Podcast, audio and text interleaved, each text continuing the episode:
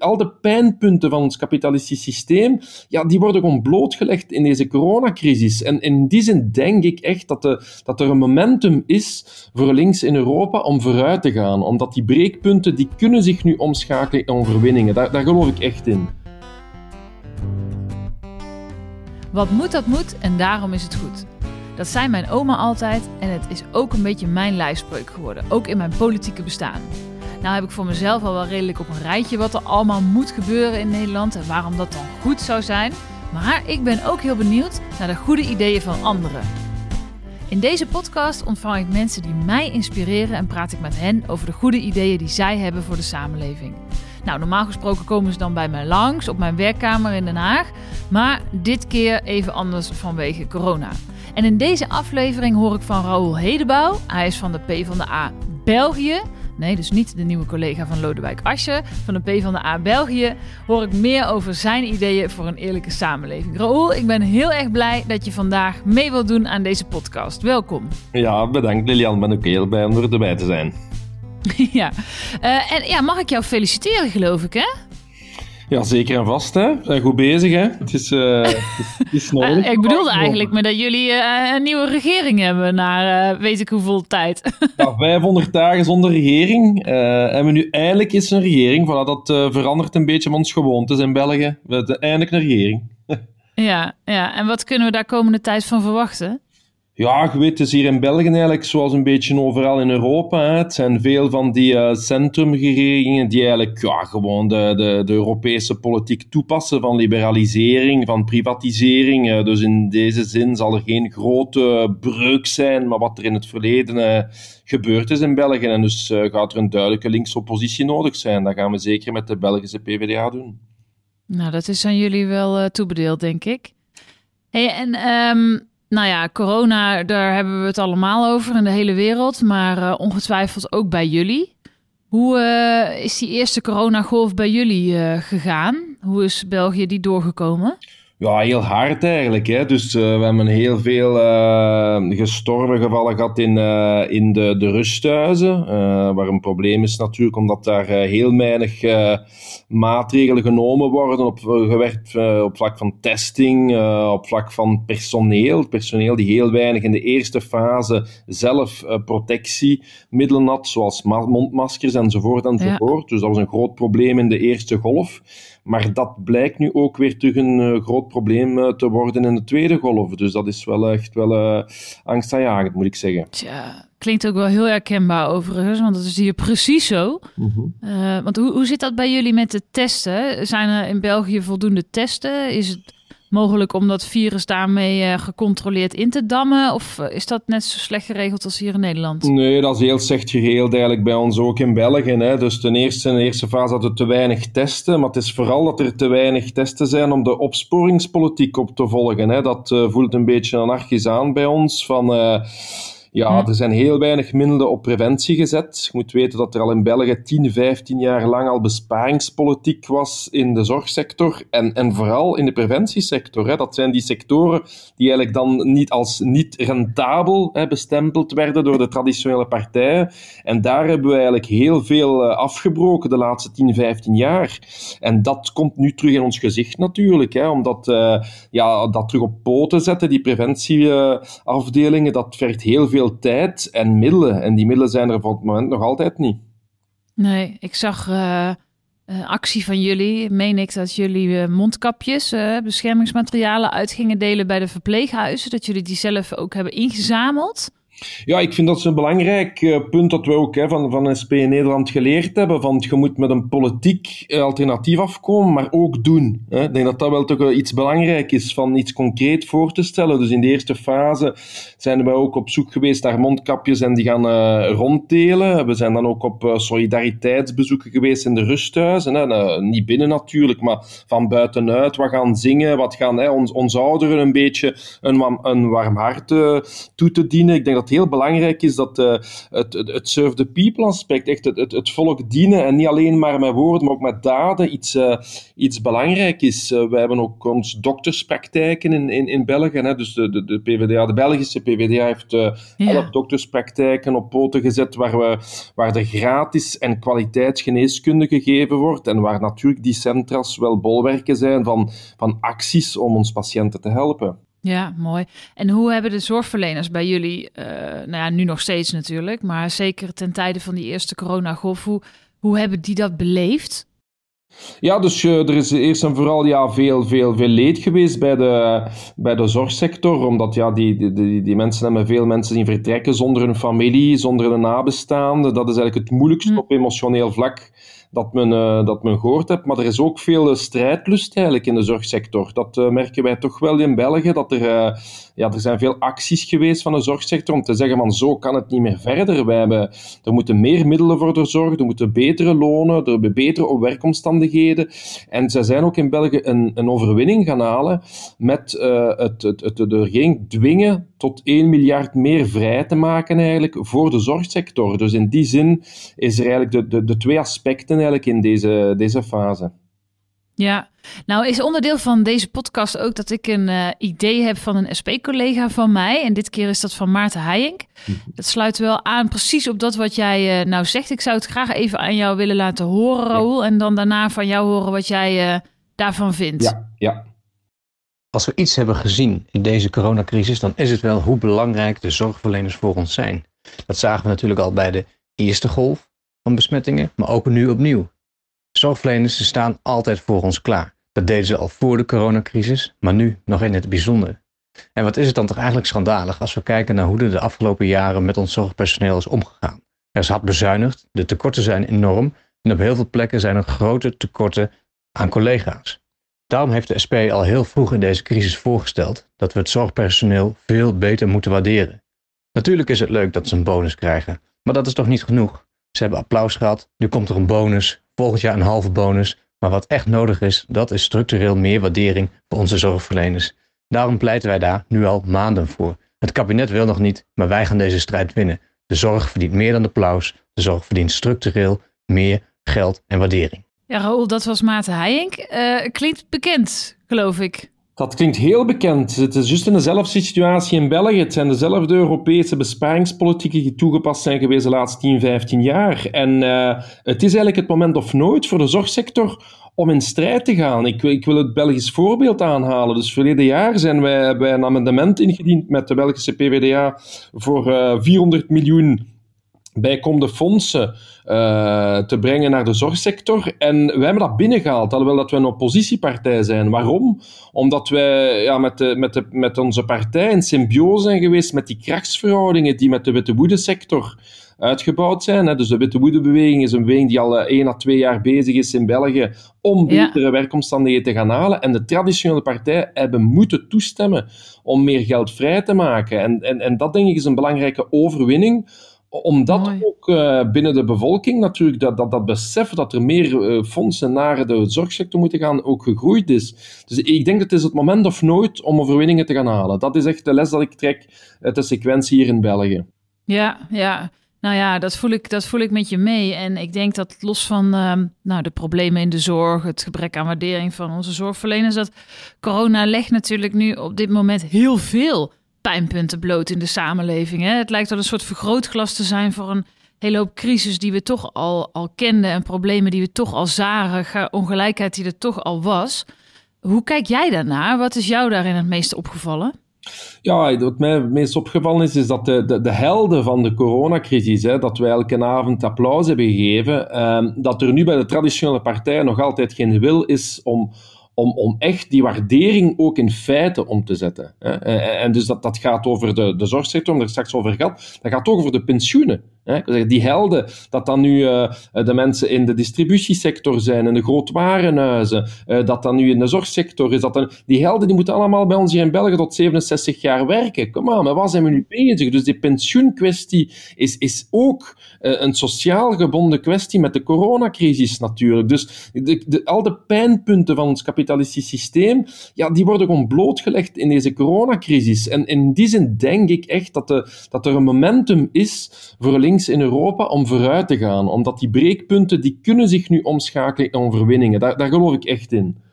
En hoe denk jij dat links in, in Europa, maar laten we beginnen eens bij, bij onszelf, in België en Nederland, hoe denk jij dat links dat momentum zou moeten pakken?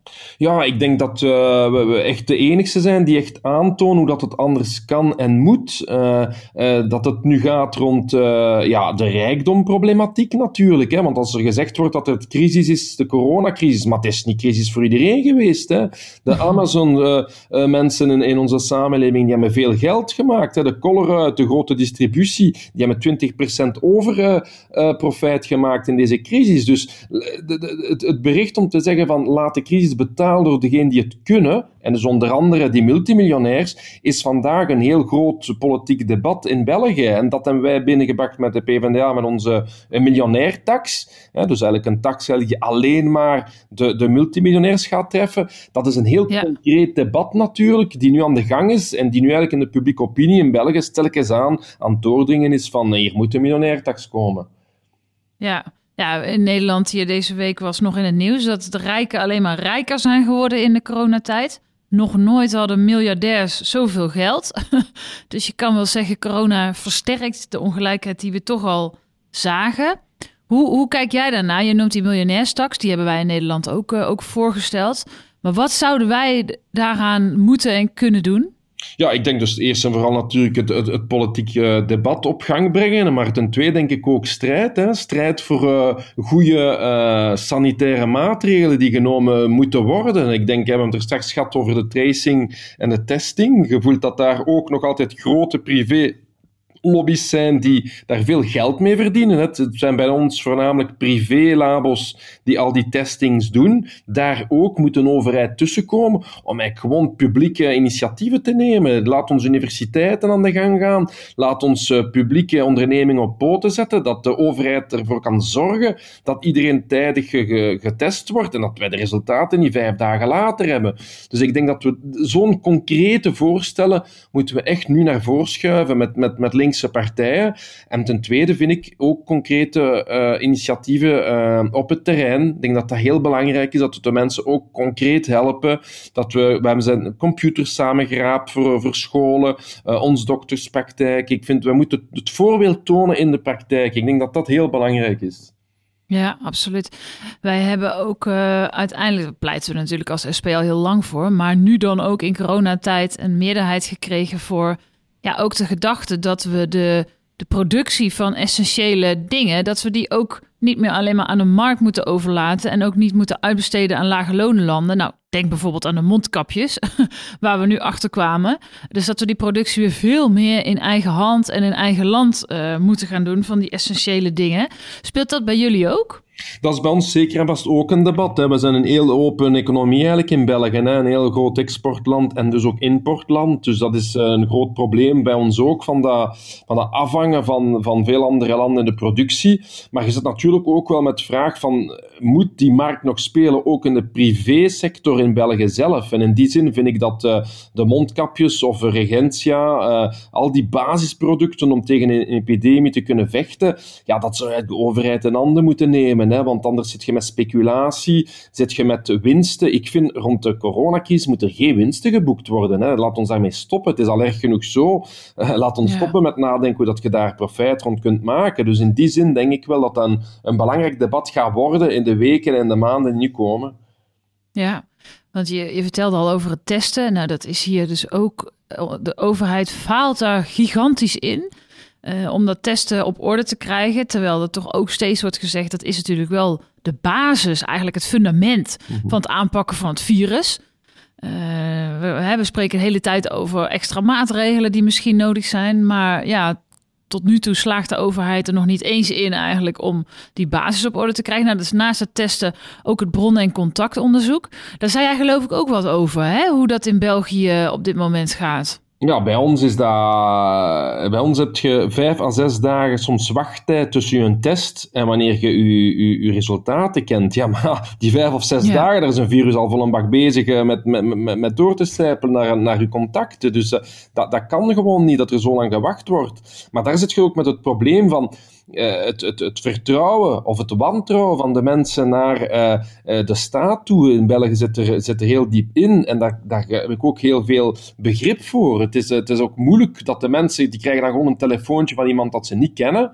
Uh, en dan moeten zij gewoon gaan zo'n contacten blootleggen. Dus in die zin, die eerste lijn natuurlijk. Dus de, de, de dokterspraktijken, de, de, de, de, de dokters die op het terrein werken. Ja, zij zijn het die ook het vertrouwen hebben van patiënten. En daar moet echt hulp aan komen. Als ik zie vandaag dat een, een, huisarts, hoeveel papieren dat hij moet invullen. On, die, die is bijna evenveel tijd bezig met een patiënt dan met zijn papieren invullen. Dat, dat kan toch niet. Dus er moet administratief hulp komen naar, naar, naar die huisarts want zij zijn het die op het eerste lijn het werk doen met, met, met hun patiënten. En dat is een groot probleem van bureaucratisme, uh, bureaucratie hier in België. Ik denk dat dat ook wel zo ook in Nederland ook zo is. Dat Zeker, komt van, ja. Dat komt er een callcenter binnen die opbelt van goeiedag meneer, eh, zeg, legt mij eens uit, wie heb je allemaal gezien de laatste week? Ja, zo gaat het er niet geraken natuurlijk. Hè. Je moet vertrouwensrelatie kunnen, kunnen uitbouwen. En, en, dat is wat er afgebroken is geweest de laatste tientallen jaren door de neoliberale partijen. Hè.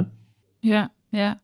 Nou noemde jij net ook al even de cruciale beroepen waar we inderdaad met z'n allen voor hebben geapplaudisseerd. Nou, de zorgverleners voorop natuurlijk, maar ook uh, onze mensen die in de winkels werken, uh, onze politiemensen die gewoon nog uh, op straat bezig zijn en het ook echt niet makkelijk hebben op deze tijd. Um, hoe kijk jij er nou naar? Want uh, we moeten er toch samen voor gaan zorgen dat het inderdaad niet alleen bij dat applaus blijft. Dat, dat gevoel wat er is. Hè? We, we, we noemen ze nu ook opeens cruciale beroepen. Mm -hmm. Maar ja, heel vaak in het politieke beleid staan die cruciale beroepen natuurlijk niet voorop. Tenminste, dat hebben wij hier wel, uh, wel gezien.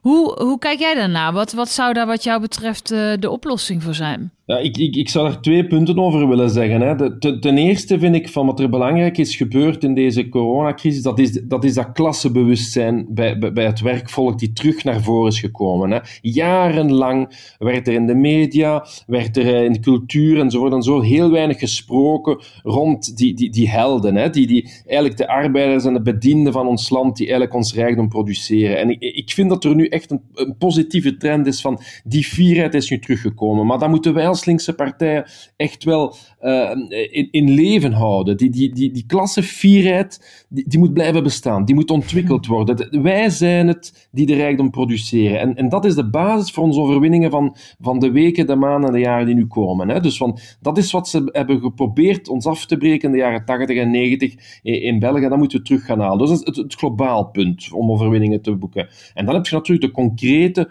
politieke beslissingen. Bijvoorbeeld, er is een, een, campagne gelanceerd hier in België met de, met de Belgische PvdA, maar met, met de vakbonden ook, met de ABVV, voor een 14 uren uh, eh, 14 euro per uur minimumloon. Hè? Dus we hebben een beetje inspiratie gezocht bij ons uh, Amerikaanse uh, comrades, ja. hè, die de campagne hadden gelanceerd van Fight for 15, hè, dus voor 15 dollar minimum, minimumloon. En dus ja, we hebben dan natuurlijk met een, een 15 dollar, dus 15 euro van gemaakt. En, en, dat is een punt die meer en meer ver van pakken is. Van, hè, het zijn allemaal die lage loonsectoren, waar je dan 10 euro per uur verdient. Hoe kunnen daarmee leven, 10 euro per uur? Dat kunnen niet meer leven. Uh, en dus dat is toch wel een, een punt die nu stilletjes aan wel aan het opstijgen is in de maatschappij, moet ik zeggen. Ja, ja dat zijn wel hoopvolle dingen. En tegelijkertijd denk ik ook, tenminste, wij praten daar zelf wel veel over, dat uh, we ook echt moeten zoeken naar hoe kunnen we nu uh, de ontwikkelingen, de coronacrisis, uh, ervoor laten zorgen dat er ook echt die systeemverandering komt. Hè? Want wij kunnen ons in ieder geval nog levendig herinneren 2010, de hele financiële crisis, de ineenstorting van de banken. En wij vonden daarmee ook de ineenstorting van het systeem. Mm -hmm. Ja, en toch heeft dat toen niet geleid tot de verandering die wij, wij in ieder geval zo graag hadden, hadden gezien.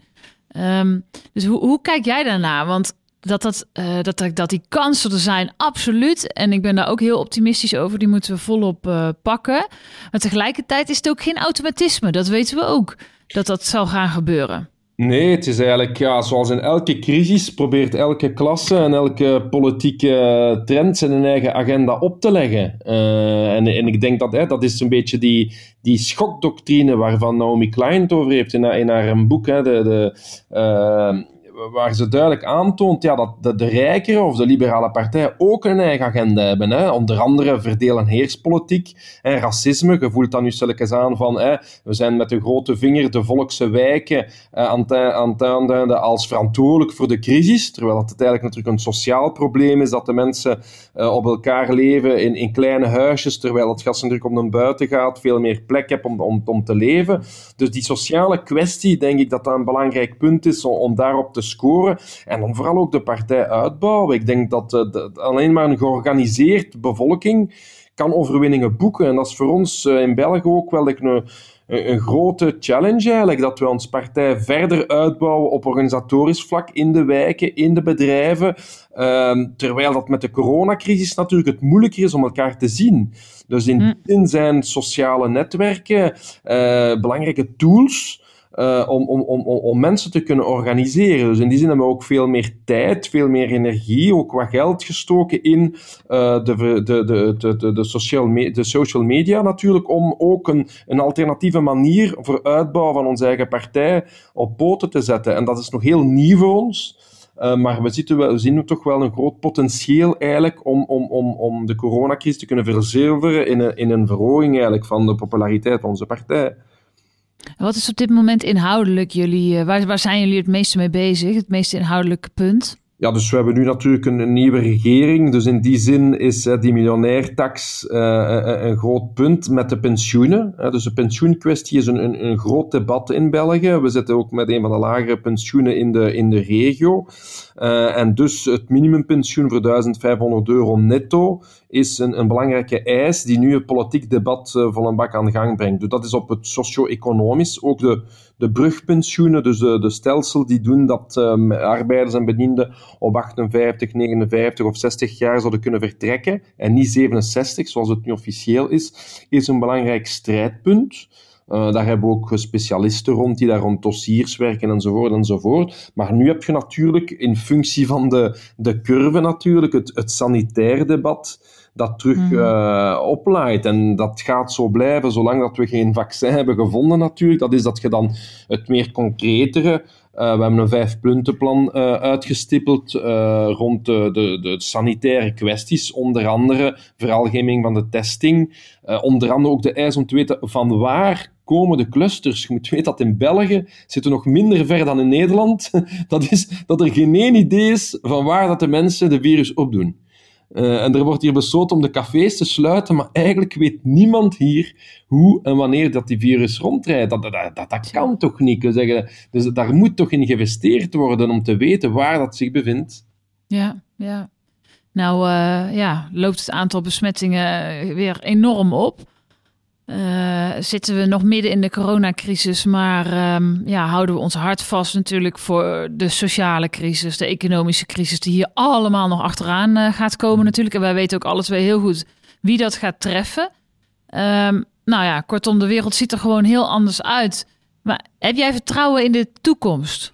Oh, ik ben altijd iets, iemand die heel positief ingesteld is. Ik denk dat grote crisissen altijd uh, de momenten zijn geweest van, van, van het beste en van het ergste. Dus in die zin ziet je het rechtspopulisme zijn kop opsteken. Uh, dat is zo ook al geweest in de jaren dertig. En anderzijds is ook ons linkskamp een moment of nood om, om, om groter te worden. Dat, daar geloof ik wel echt in. Dus crisismomenten zijn momenten waar mensen heel veel met politiek bezig zijn met het nadenken onze maatschappij. Uh, je leert nu meer in een paar weken dan over een paar jaar op politiek vlak. Dus ik, ik geloof wel in dat, in dat momentum, maar daarvoor moeten wij natuurlijk wel ja, de concrete initiatieven vinden hè, om links uh, sterker te worden in, in, Europa, meer samenwerken. Ik denk dat er ook een, een Europese solidariteitskwestie achter zit. Hè. Hebben de campagne gelanceerd met, met meerdere, eh, met tientallen linkse partijen in Europa voor uh, Right to Cure, dus eigenlijk voor dat dat vaccin dat dat Europees vaccin ja, toegankelijk is voor de mensen en dat Big Pharma er niet weer miljarden uit gaat pompen uit onze zakken. ik denk dat we zo nog zeker veel initiatieven moeten vinden tussen Europese partijen om van elkaar te leren. Hè. Ik heb heb al gezegd, Lilian, dat wij veel van SP Nederland geleerd hebben in de jaren 2000. Dat was voor ons heel belangrijk, omdat wij ook veel op onszelf bezig waren. En, en, en ik zie jullie dynamiek ook in Nederland, vind ik heel fijn om te zien. En het is, het is, ja, het is, niet eenvoudig natuurlijk om de oplossing te vinden, maar ik vind toch wel dat er een, een positieve dynamiek aan de gang is. Nou ja, en om uh, af te ronden en met jouw woorden te spreken, want die heb ik opgeschreven, want die vond ik wel heel mooi. De klassevierheid is terug, zei jij. Ja, ik, en dat moet ons hoop bieden voor de toekomst, toch? Dat denk ik voor wij als linkse partij is heel belangrijk. Als de klasse terug vier wordt van zichzelf, dan, dan worden wij ook sterker om het politiek te eisen dat er terug veel meer middelen naar de werkwereld gaat. Dat is heel belangrijk. Raoul, mag ik jou super bedanken voor je tijd en het inspirerende gesprek. Ik wil jou en alle collega's van de PvdA België heel veel succes wensen met de goede strijd de komende tijd. En uh, nou ja, we spreken elkaar vlug weer. Heel veel bedankt, Jan. Doei. Dit was Daarom is het goed, de podcast waarin ik van mensen die mij inspireren hoor welke goede ideeën zij hebben voor de toekomst. Wil je niks missen? Abonneer je dan via Apple Podcast of Spotify. Tot de volgende